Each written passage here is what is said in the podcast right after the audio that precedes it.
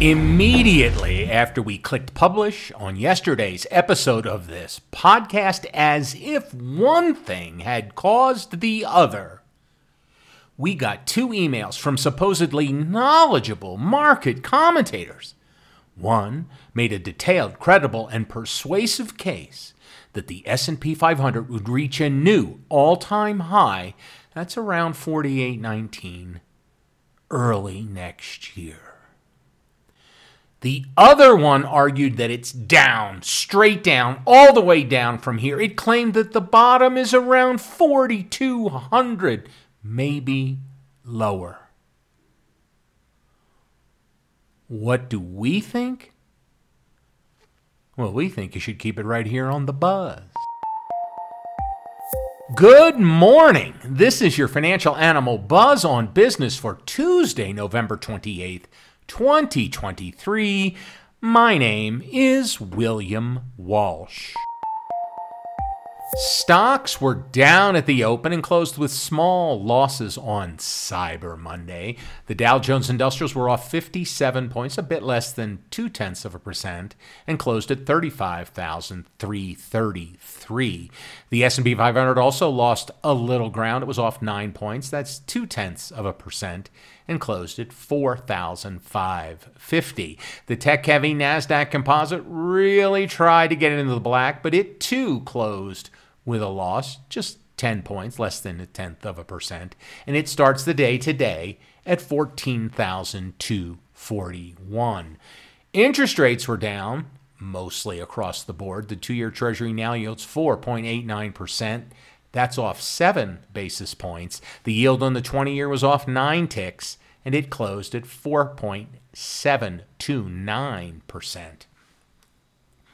Gold continues to baffle me. I concede that's a low bar. Could it be that the shiny yellow stuff knows something about inflation that I don't? I concede that's a low bar. Gold rallied on Monday and it was up $9.40 a troy ounce. It's coming into some resistance, but closed solidly above 2000 at 2012. Oil was down 14 cents and a barrel will now set you back $74.99. There wasn't much news to move the markets yesterday, and there isn't much on the horizon until Thursday when we get some important inflation data. The only two companies reported earnings after the bell, all green numbers. Earlier today, we got some mixed housing data. Building permits exceeded expectations, but not by much. New home sales were down for October when they were expected to be up. Housing is typically very interest rate sensitive, but has remained strong so far this cycle. Maybe this is the first crack in its armor. Tomorrow, we get consumer confidence, which I'll be looking at closely, in part because the premium episode of The Buzz on Business this week will focus on consumer spending. I want to direct listeners' attention to a poll we're conducting. A couple of weeks ago, we suggested that we might add some other indexes to our market report. Presently, we report on the Dow, the S&P, the Nasdaq, the 2 and 20-year treasuries, and gold and oil. So what should we add? There's a link in the episode description, and the poll makes a couple of suggestions, but feel free to write in your own. I'd be delighted to see what you're thinking. Also, we publish our email address in the show notes every day, so drop us a line anytime.